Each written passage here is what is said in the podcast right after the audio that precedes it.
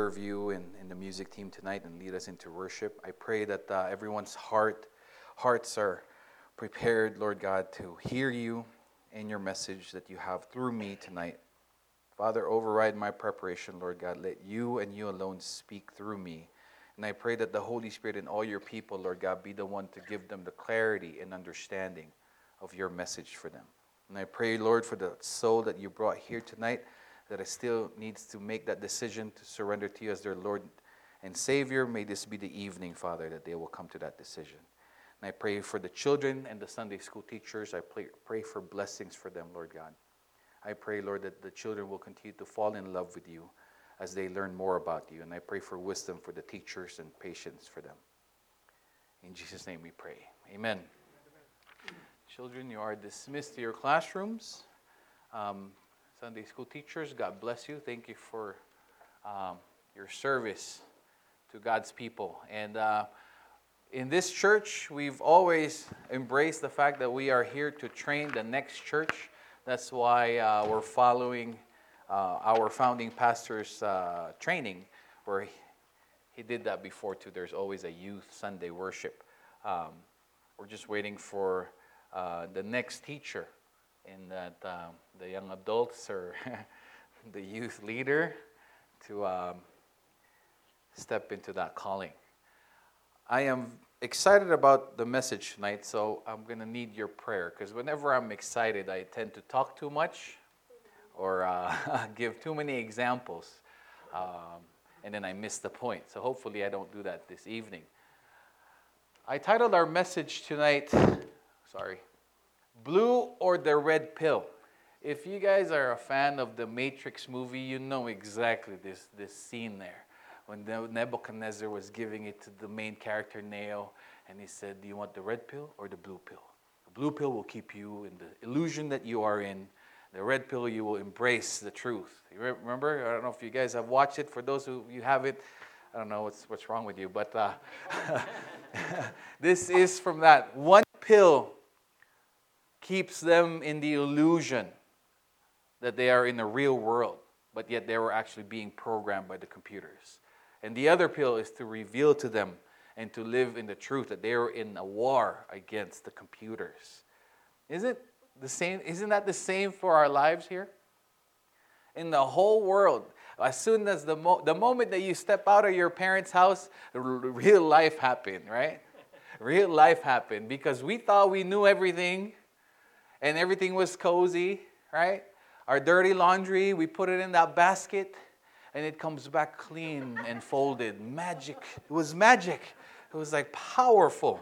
Oh my goodness, right?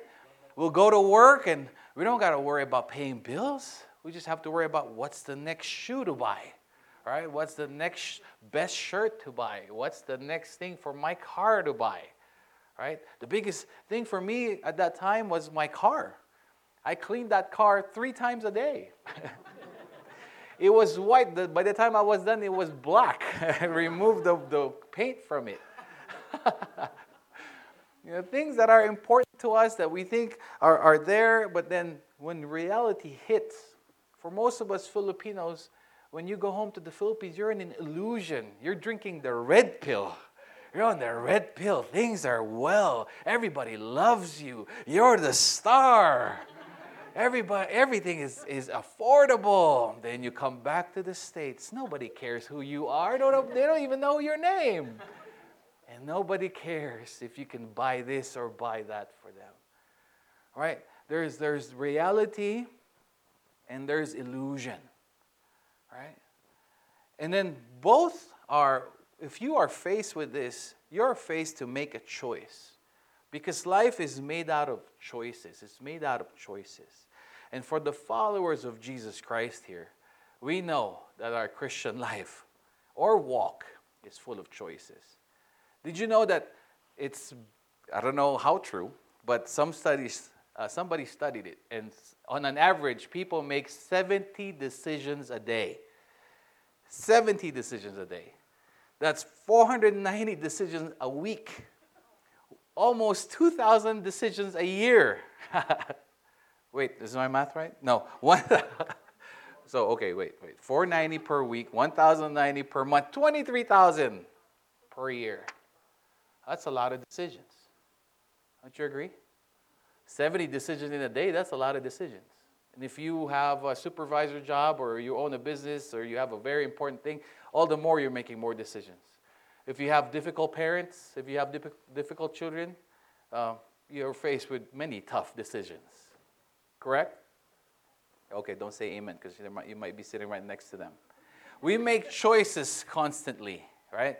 In our lives, as we know it, is an accumulation or a sum of the choices we've made, or someone else. For the young people here, your lives are, is an accumulation of the decisions your parents have made for you. And praise God, if you're living a co- comfortable life, oh, praise God, you better thank your parents. You better thank your parents. If you drove here, if you drove here from your house to the church, praise God that you made that right decision to buy yourself a car. And if you're still making payments, praise God for the, for the job, the decision that you're, you're doing there. Because some people made bad decisions, continue to make bad decisions. Some have made the decision not to come to church anymore because they blame God for the decisions for, for the results of their lives, they blame God. The easy person to blame when things are going wrong is God. The first person we always blame is God. Oh, things are not going well with my marriage. I mean, I thought God can do everything. My, my children, I went to church with them. I brought them to church. Why are they making bad decisions all of a sudden? I thought God was powerful. I thought nothing was impossible with him. Right? God is the first person that we blame. It's a decision that we also make. Right? So as as as as, as that as your let that be your backdraft and then let's start with a verse before I go over my time. the first point is Galatians 6 7. Do not be deceived. God cannot be mocked.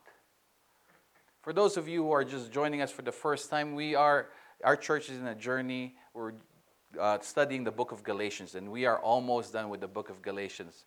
When the people said, Amen, all right. and for, for our members who haven't been coming uh, for a long time because you want Galatians to be over, not quite, not quite, not quite. To be in the right context here, this is Paul speaking, okay? He is still in the context of talking to the church in Galatia regarding their need to support the church financially. Okay? It's, do not be deceived. God cannot be mocked. So look at that and think about what he was talking about. He was talking about the church need to support their church leader financially. He then brings this statement that God cannot be mocked. In the original language, Mocked means to turn up a nose or sneer at. You know, like, hmm, like a snob, right? Uh, the, the original language is, I'm going to give it a shot, makterizo. Makterizo. Okay, all right. give myself a D. give myself a D, right? So have you been have you been deceived? Yeah. If you live in this world, probably. I've been deceived. And how does that feel? Doesn't feel right. It doesn't feel good, right? Sometimes the worst thing is we've deceived people, right? If you have a cell phone, you've been deceived many times. because you thought your plan was a certain thing, and then all of a sudden you're over your plan because they didn't tell you the right thing. But here Paul is saying, do not be deceived. He's basically telling us that don't fool ourselves because our God cannot be mocked. You can't lie to God. You can't fake God. You can't fake things to God. God can see your heart. He's the person that sees the heart. In Jeremiah 17 9 10 reads, The heart is deceitful above all things and beyond cure. Who can understand it? I, the Lord, search the heart and examine the mind to reward each person according to their conduct, according to what their deeds deserve. Paul seemed to be addressing the Galatian church who are making excuses of not being, to, being able to supply for the need of their church leaders. Maybe some are, are, are pretending that they're giving their all, Maybe some are pretending they're giving, but they're really not giving at all. And then, you know, we, we can all say this well, God knows. God knows I can't afford to give. God knows I can't afford to help. The truth is, you're right. God knows. So you better be sure that you are right with the Lord, that your heart is in the right place. It doesn't matter if you put something in this basket. What matters is, is where your heart is at that time. Is it for show, for people to say, oh, he gave again? My gosh, he's such a giver. Or is it, right? Sometimes there, we have to catch ourselves. We have to catch ourselves. Am I giving for their approval or am I giving for God's approval? And I was just telling our, our, our a person here earlier that I said that we try, as a church, we try to accommodate everybody. There's a pressure for me as a pastor, there's pressure for me to accommodate everybody. Who do I speak to? Who do I make my message to? Do I, do I make it to, to, to uh, fit the young people or the older people? Do I try to fit it to the mature believers or to the baby believers? Because there's also pressure of growth. And when there's growth, do I say the hard things about the church, about God, or do I not say it and give them the milk and be likable? There's pressure. There's that tension. I'm Not gonna lie to you. But then, but then, praise God for this because you know, every now and then I get I get lucky. I make the right decision every now and then. I get it once a week. So I just concentrate that I am I have an audience of one. And that is Jesus Christ. I need to be right with the Lord. And folks, we need to be right all of us need to be right with the Lord first and foremost before we try to be right with each other. Because God is, if we love God, then we will love others correctly. Correctly. Do not be deceived. God cannot be mocked. Right? God cannot be mocked. In my early days of my walk with the Lord, sadly, and so there are times now that I find that I find it that it's very difficult for me to continue to walk with the Lord despite the knowledge, despite the things that I already know about Him. It's difficult. There's that tension.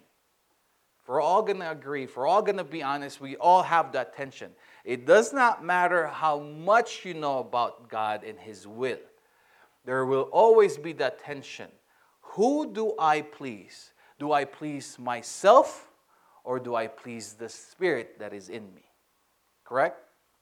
There is that part. That's a choice again that many believers sometimes fail. Right? We always say that we are in a war, we are in a spiritual war. Do we agree? And there are spiritual landmines all over the place. You know, if you're in a relationship, there's always a landmine, right?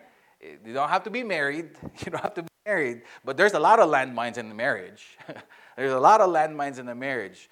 We're all in a relationship, and sometimes we step into those landmines, landmines that we don't see, and all of a sudden it's just either we blow up, we lose our, our, our temper because somebody said the wrong thing, or somebody didn't say the right thing to us, or didn't do the right thing to us, and we decide, we choose we choose to act on that. You know, the other thing too is there's many, many believers of Jesus or professing believers of Jesus are not followers of Jesus Christ. You know, there's a difference, right? The, the, the, Jesus said, You say you believe in God, but even the demons believe that there is God. So believing in God alone isn't enough. I know we call us believers, believers of Jesus Christ, Christians, little Christ.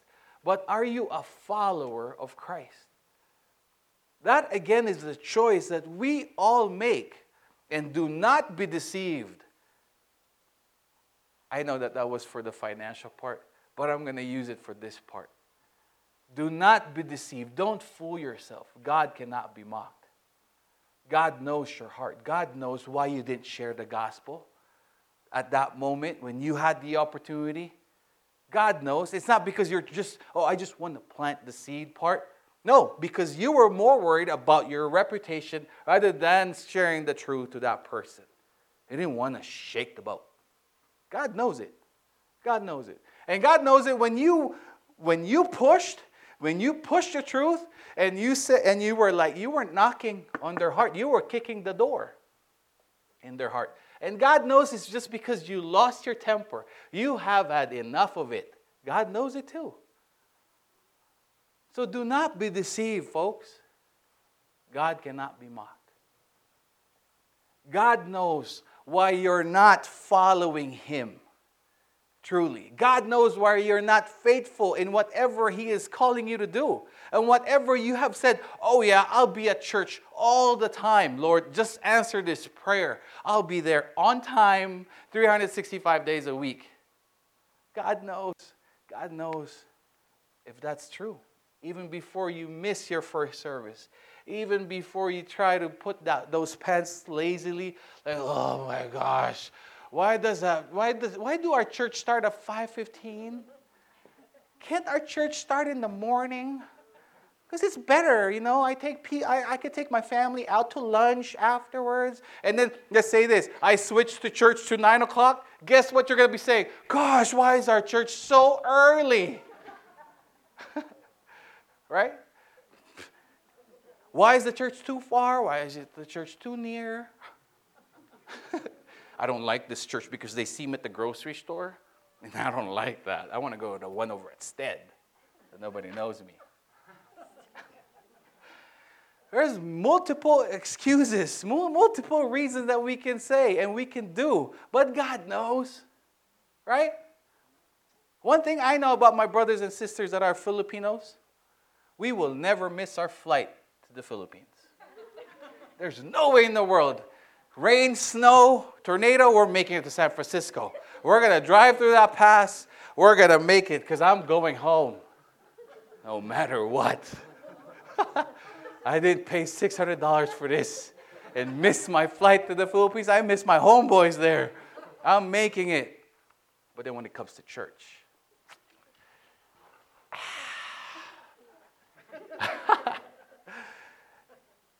do not be deceived. Don't fool yourselves. God cannot be mocked. God knows. And you know what? To the next point Galatians 6 7, you reap what you sow. You reap what you sow. You plant coconut trees, you'll get coconut. And then bunot for Filipinos. After you eat it, we'll use it as scrub. right?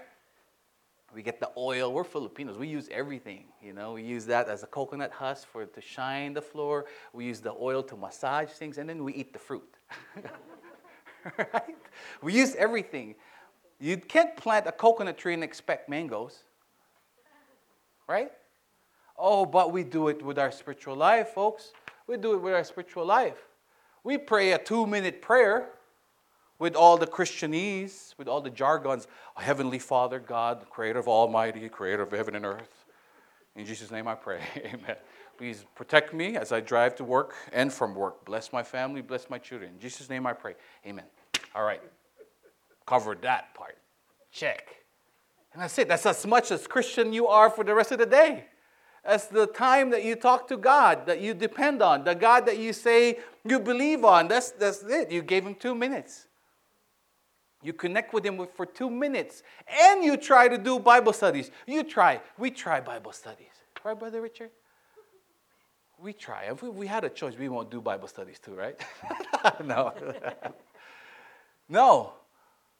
We, our the teachers, the leaders, the ones that are mature in faith, our desire is that everybody falls in love with the Lord as much as we are. Because we know that if you're following God, because God is trying to what? God's word is trying to protect us from this world. Because we are in a spiritual warfare. I love watching movies, you know, that are the war movies. I used to remember the Tour of Duty, that show Tour of Duty. So I forgot the words, obviously, in GMA 7. But it's, it's whenever somebody gets shot. You know when somebody gets shot? Two or three of them ends up not fighting and trying to take care of the guy who gets wounded. That's what happens with our church. That's what happens with our spiritual life. The enemy cannot kill us. He cannot take our salvation. What he can do is wound us spiritually. He's trying to wound us so that two or three people will try to tend to you and not be able to do forward and advance the kingdom because they're there tending to you. And there's nothing wrong with the tending part. There really isn't. But the point is, that person that got wounded has all the responsibility of this truth. A man reaps what he sows. God is never changing. You cannot change God's mind. God is the same from the beginning and He's the same in the end. The principle of this stands. It stands. If you're a lazy person, you're going to be poor. You're going to be hungry. You better wish that you have a rich parent, right? Or rich as a parent. right? You better wish that you have a parent that will take care of you. Parents, Parents, our fault is this mostly the women, right? Mostly women. Okay. Ooh. My. Wow, I made a mistake. That was my choice. Bad choice. No, most of the time, for parents, when the kids forget their, their, their lunch or their baon, right? This happens. They forget their baon, they forget their books, you know. They'll call you and they're like, forgot my lunch. And what do we do? And I say, I say mostly moms, because the moms, oh, Anna, there's no way. She can't imagine Alonzo going hungry.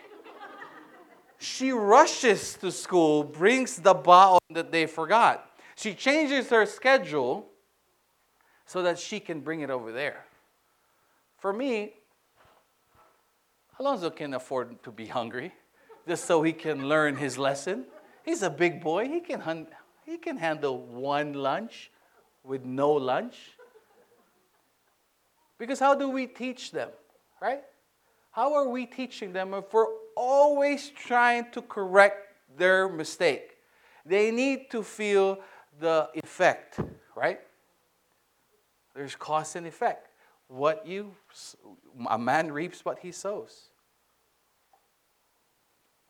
If our children are not being responsible now as young people, they're not going to be responsible later. And if we're trying to, to shoulder their responsibilities, guess what's going to happen?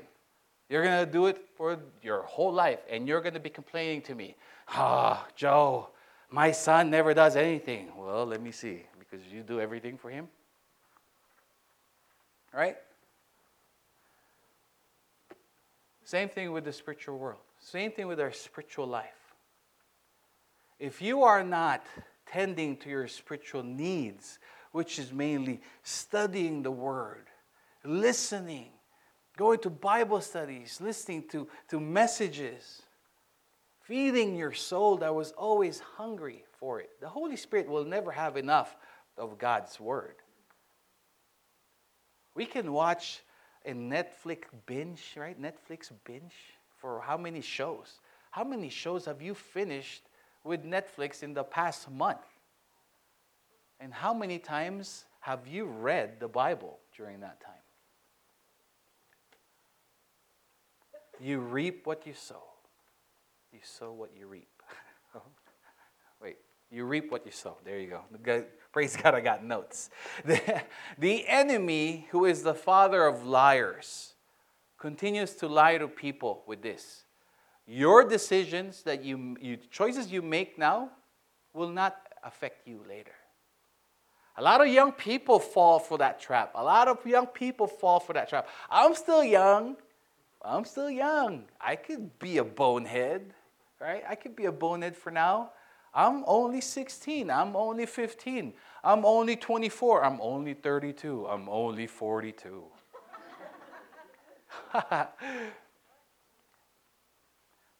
That's the biggest lie that the world has bought. Your decisions today will not affect you tomorrow. because it will. The people with gray hair here, we all know that that's the truth. There's two ways to learn, right? You learn from listening and you learn from experience. And experience is a vicious teacher. It's a vicious teacher. The law of gravity is the same, right? We all know the law of gravity. But if somebody here says, mainly maybe the young adults or the young people, they'll say, I'm Superman, Joe.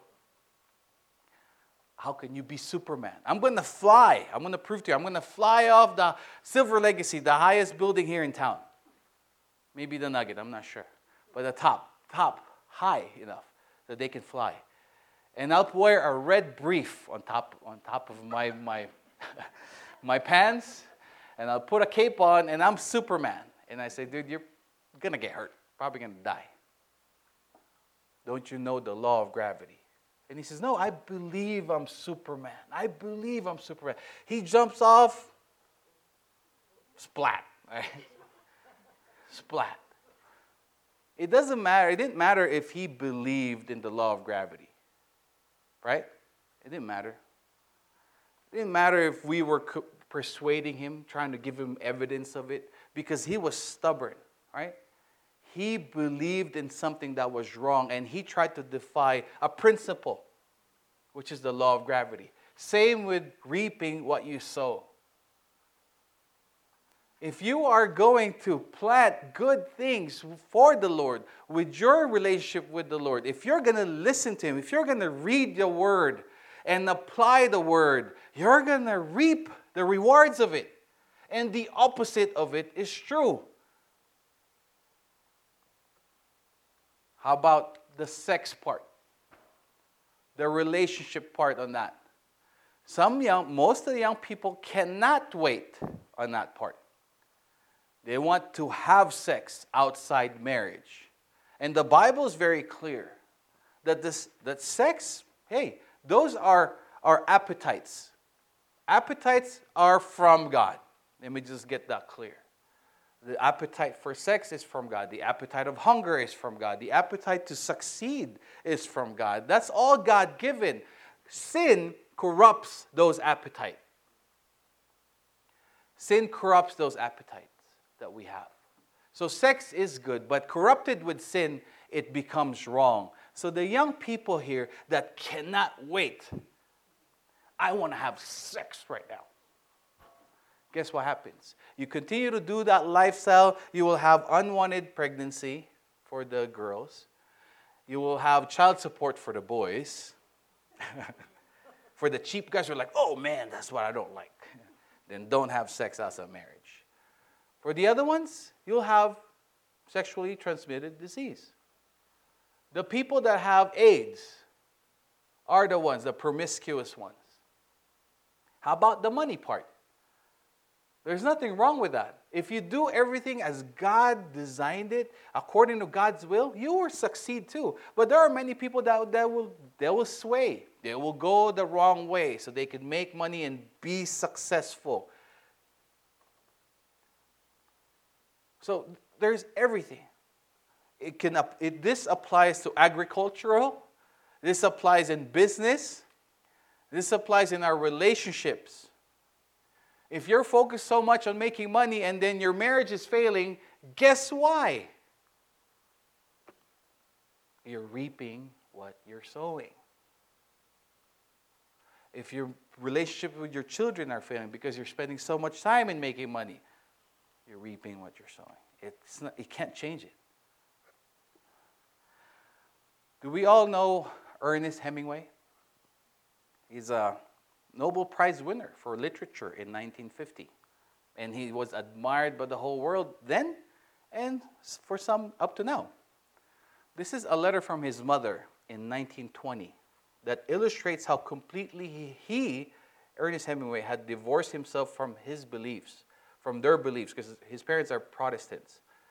It says, I'm quoting, Unless you, my son Ernest, come to yourself, cease your lazy loafing and pleasure seeking. Stop trading on your handsome face and neglecting your duties to God and your Savior, Jesus Christ. There is nothing for you but bankruptcy. You have overdrawn. That's his mo- a letter from his mother. And here's a snippet from an article that was written by him during um, uh, in the Playboy magazine. Let me, uh, I'm reading. Hemingway told a, a writer for Playboy magazine in 1956 that, quote unquote, what is immoral is what you feel bad after. By his own standard, then, he was a man of unimpeachable morals. Nothing made him feel bad. People with different ideas about morality would call him a sinner. The article continued, and the wages of sin, they say, is death. Hemingway has cheated death time and time to become a scarred and bearded American legend, a great white hunter, a husband of four wives, and a winner of Nobel and Pulitzer, Pulitzer Prizes. Sin has paid off for Hemingway. They wrote this in 1956. So they're basically applauding his lifestyle. They were applauding his decisions. They were saying, oh man, his decisions paid off. He's happy. He's well known. He has the Pulitzer, the Pulitzer and he has the Nobel. But guess what? Six years later, or five years later, after that article was published, Hemingway committed suicide. He used a shotgun and shot his head off. And here's the next article in the same magazine. Ten years later, in a review of the book Papa Hemingway, in the same magazine, the account of Hemingway's life is a chronicle of repeated suicide attempts, paranoia, multiple affairs and marriages, and finally, on his return to Ketchum, Idaho, in his hideaway there, his final and successful suicide attempt. How haunting and ironic the words written earlier about this man became. Ultimately, sin did indeed, sin did indeed pay off for Ernest Hemingway. Folks, our life is a bunch of choices. It's a bunch of choices. God's word for us believers and for the world is there to protect us. It's there to protect us. We are being protected by God by the lies of the enemy. But yet the enemy is twice as busy giving us all these lies. Oh, your wife's not changing? Leave her. Leave her. There's a better girl over there. Did you see that one at church? your husband is terrible. Divorce him. Did you see that guy at church? Right? There's always those lies that the enemy throws our way. But then, what, what does the Bible say? God hates divorce. Oh, but Joe, you don't know how much hurt he has put in me. And God says, Forgive as I have forgiven you. Uh, dude, I, I can't handle it. Well, God said, I can do all things. Right? Paul said, God said, through Paul said, I can do all things, including forgiving your spouse through Christ who strengthens me. I get it. Forgiving is the most, one of the most difficult things to do. Do we agree? Especially if we're the one offended. It's reverse. If we're the, if we're the offender, oh my gosh, I hope she'll practice grace and forgiveness. But then we're, if we're offended, we're like, this is it. I'm done. You reap what you sow. Who do you live for? Galatians 6 8. Whoever sows to please their flesh from the flesh will reap destruction. Whoever sows to please the Spirit from the Spirit will reap eternal life. Believers, young and old, that you, for the young and old that have this mentality, it's just one shot. It's just one time. It's not my lifestyle. You know about the one degree principle? Do you guys know about the one degree principle? Our founding pastor was a, a, a pilot, and I shared a lot of walks with him. And whenever he gives me illustrations about flying, I was always he always got my attention. He didn't always have my attention, but during these, honestly, during these times, though, I, he had it. But there's this one degree principle in flying a plane. If you are one degree off, it won't matter that much if it's only for the first five minutes. However, if you are one degree off and you've traveled 600 miles, then you will be 60 miles off target. So imagine you're supposed to go to New York, right? And your pilot didn't know that you were one degree off, the plane was one degree off. Six, after 60 miles, you're already, um, well, 600 miles, you will be 60 miles off target. If you traveled 6,000 miles, and with one degree off, you will be 100 miles off target. So it might not seem much, folks, one degree, right? You still got the 99 degrees, right? Or for the people here that knows the 96 degrees, but the, the, you still got 99 degrees. You're thinking, oh, it's only one show. You're thinking, oh, it's only one time I hang out with them. I was in, the, I was in a wedding this, this week. Uh, Anna and I were in the wedding this week, and the groom there asked me to take a shot with him. Because, you know, the, the, I'm being recorded. Hopefully, well, anyway, the, the, the message, the, the, the whole service, the ceremony only lasted five minutes. To a point, I missed it because we were late. Actually, four minutes. Jamie's saying it's four minutes. And we missed it because we were late. four minutes, no more ceremony. And then the speech, there was only three speeches. Basically, the whole evening or afternoon was kind of dry. It got lively when it was shots time. Shot, shot, shot, shot. They were like, oh my gosh, everybody's getting up. They were finally getting into their groove. That's their element. They were getting like, oh my gosh, finally they were in their element. They were finally happy. Their room was finally happy. And they asked me, the groom asked me, take one shot. I only get married once. And I said, nah, dude, I, I can't. I'm here for you though. I'm here. I gotta take your picture. I took their picture, I took their video, and then, and then the groom again goes, dude, I just want, I just want a little bit of the old you. Just a little bit. Can you give me that? Just tonight. Just give me one shot. It's my wedding. And I go, bro, if you need counseling, if you need prayer, I'm here. I'm your boy. And he goes, No, I want the old you. What do you mean? I'm here. No, I want the old you. I can't drink anymore. I don't want to drink anymore. It's one shot, one affair, one night stand, one something. You have to consider the effects of it. That one degree principle can ruin things. That one night stand with your coworker will ruin your marriage. That one night stand with your coworker will ruin your children. That divorce that's about to happen, that one decision that because you don't want to do it anymore, it will ruin lives down to your grandchildren. You don't even know it yet, but it will. I'm a product of a broken family. And I dread holidays up to now. I don't like holidays because there's always argument. Who are you going to spend the holiday with? now I'm like, you guys come to my house. if you want to be with me, come to the house. Every decision we make affects everything. Affects one person in a big or small way.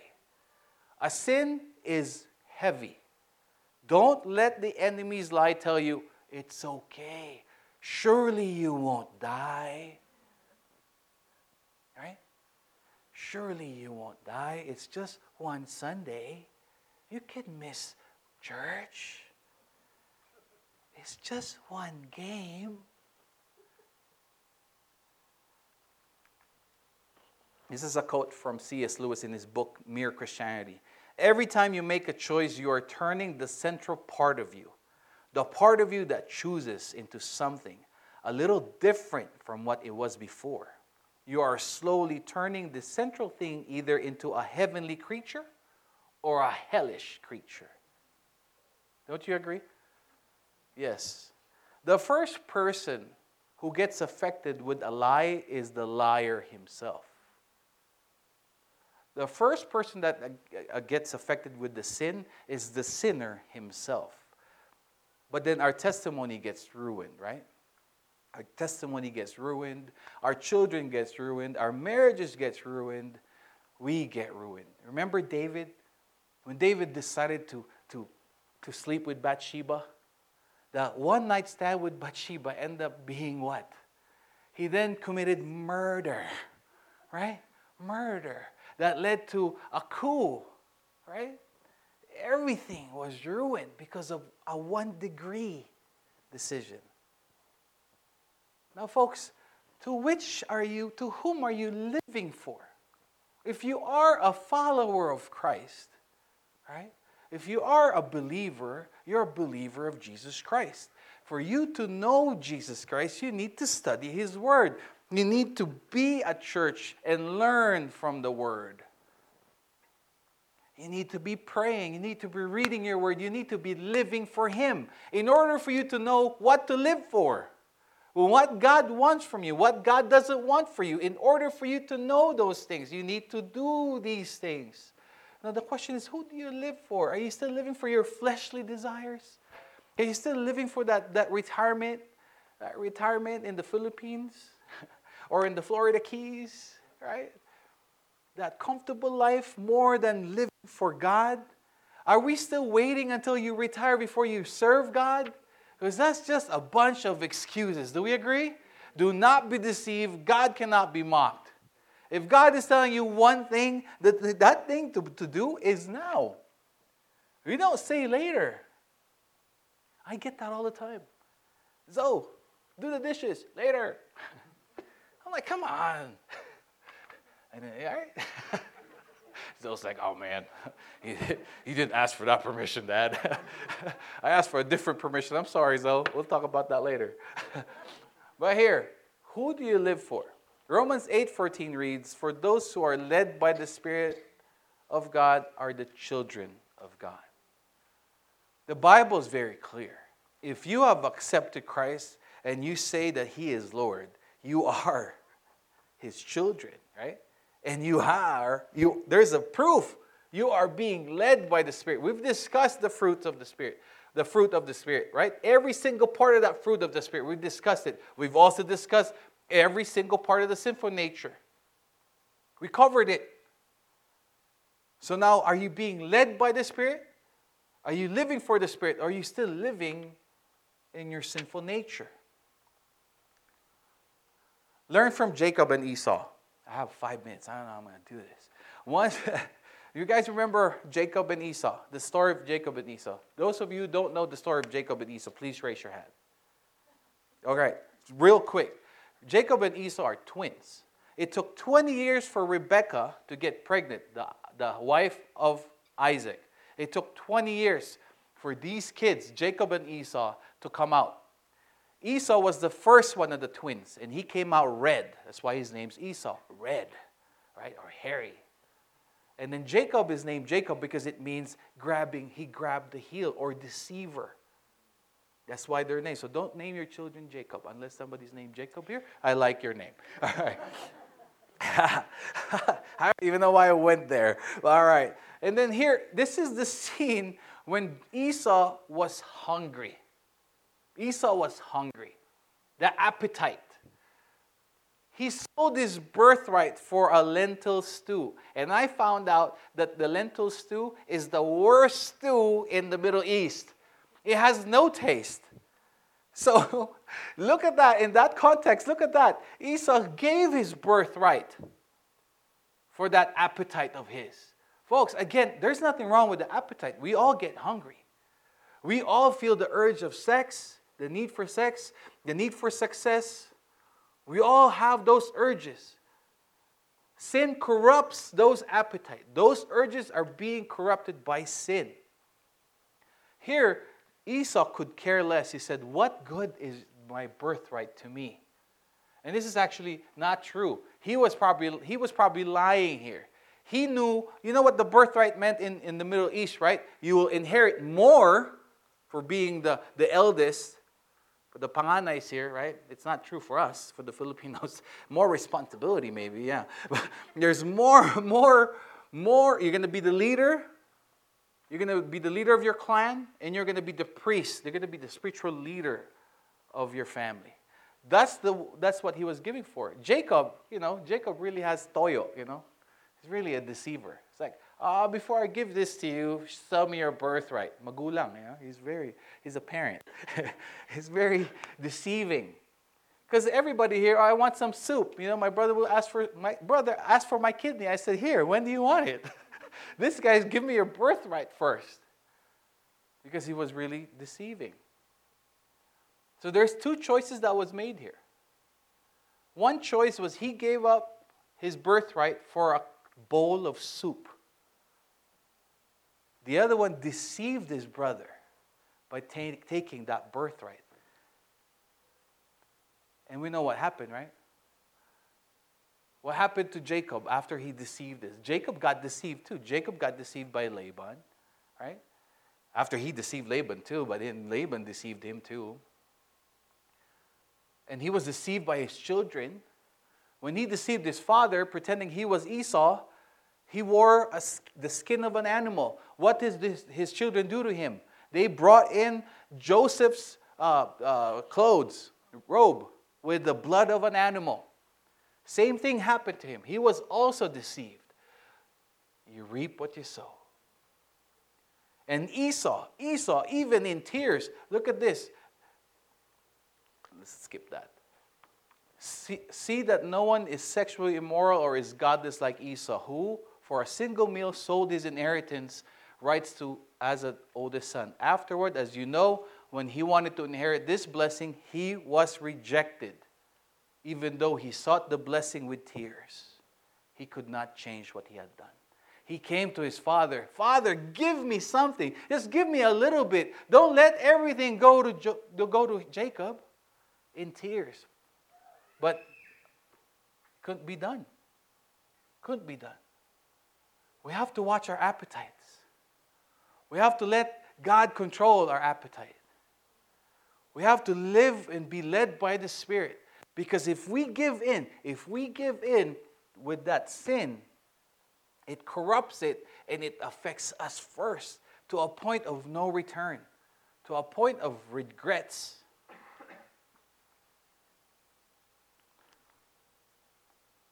And then how about Jacob's rewards? You know, because of Esau giving out his birthright, this is Esau's consequences, but it became Jacob's rewards. Look at Matthew 22 32. I am the God of Abraham, the God of Isaac, and the God of Jacob. Esau is not in the picture because Esau gave his birthright for a bowl of soup. And look, Matthew 1 1 to 2, the genealogy of Jesus, the Messiah. Guess who was specially mentioned there? Isaac, the father of Jacob, Jacob, the father of Judah and his brothers. Jesus came from the line of Jacob. The privilege you lost Folks, when you give in to your appetite and you give in to that sin, you will, lo- you will lose the privilege to be used by God. You will lose the privilege. I say privilege. I use that word privilege because it is. God doesn't need any of us to advance His kingdom. God doesn't need us to advance His kingdom. God can use other ones, other people who are more than willing to be used by Him. So don't think just because you're serving in this church that you are now entitled for God's blessing. No, you are actually blessed by serving, being given the opportunity to serve Jesus in one way or another. Now, if you are not faithful, if you will take it for granted, it will be taken from you. It's the same for me. And Anna, I was just telling Anna and I, God doesn't need us if we're going to act entitled, if we're going to think that God, that God needs us in that church, that we, we walk as if if we're not there, it's not going to happen, it, it will fail. My heart's going to be in the wrong place. And same goes for everybody here that serves. if we take our birthright for granted, we will lose the opportunity and the privilege. Now, the question is what is your bowl of soup? What is your bowl of soup? What is that thing? What is that thing that you are willing to give up your birthright for? Because you are a child of God by adoption. You're already, you belong to God. What is that bowl of soup for you? Is it sex? Is it money? Is it success? What is that bowl of soup that looks so enticing to a point that you will forget all the goodness of God that He has given you time and time again? What is that bowl of soup for you? Folks, no matter what it is, I'm telling you, that soup is not worth it. It's not worth it.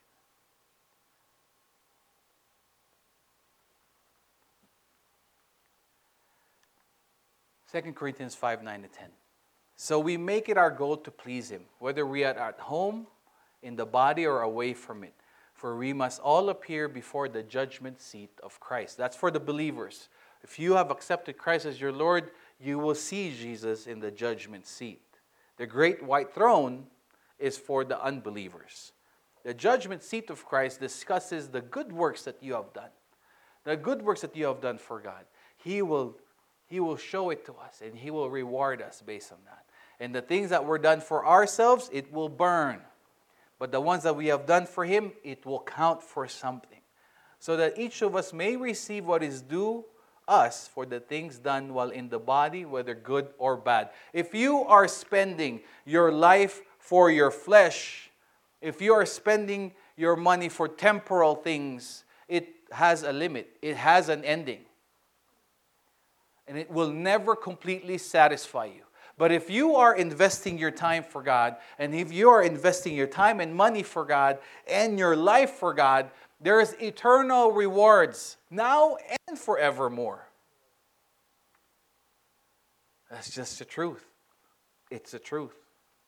Your lentil soup, the soup that doesn't even taste like anything, okay? It doesn't taste like anything. It's not worth it, folks. You know of this hymn? Um, let me read it to you.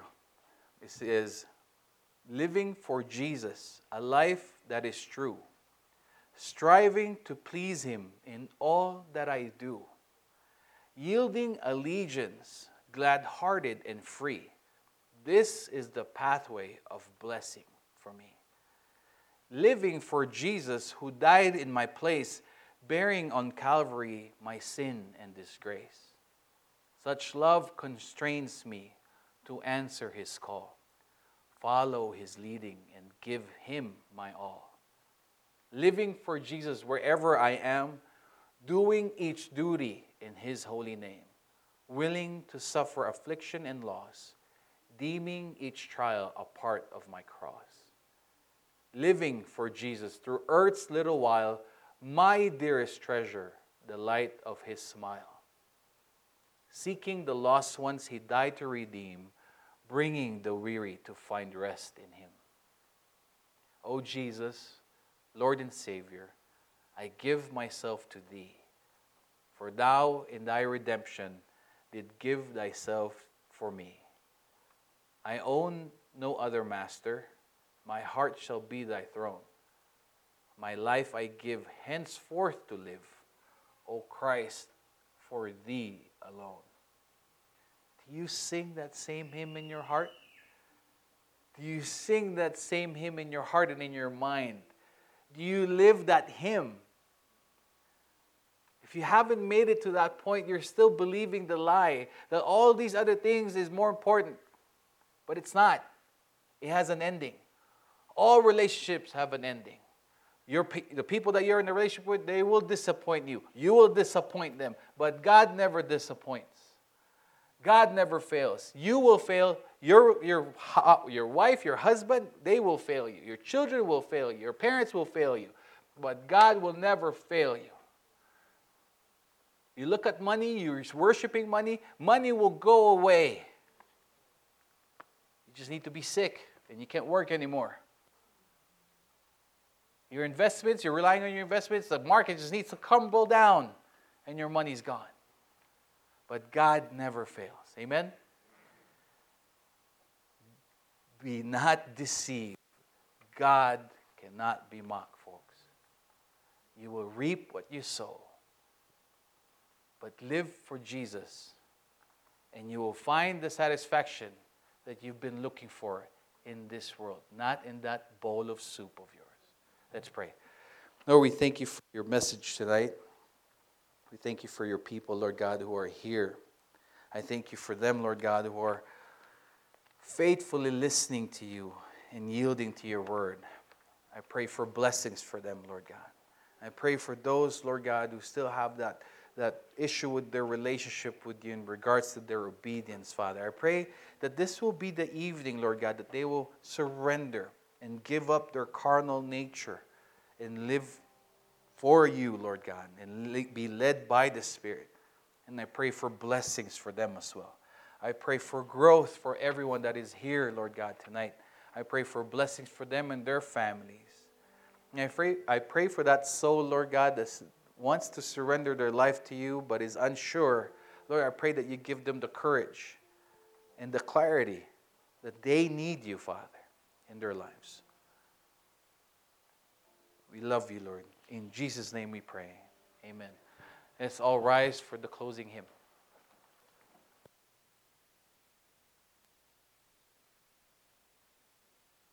If you have any decisions you want to make this evening, if you want to accept Jesus as your Lord, please come up so we can lead you to that prayer. Or if you want to be a part of this body because you've been visiting us and you agree with all our doctrines and you feel like God is leading you to be a part of this church, please come up so we can recognize you. Or if you just need prayer, you're struggling, struggling in life or you're sick and you need prayer, please come up so we can pray for you.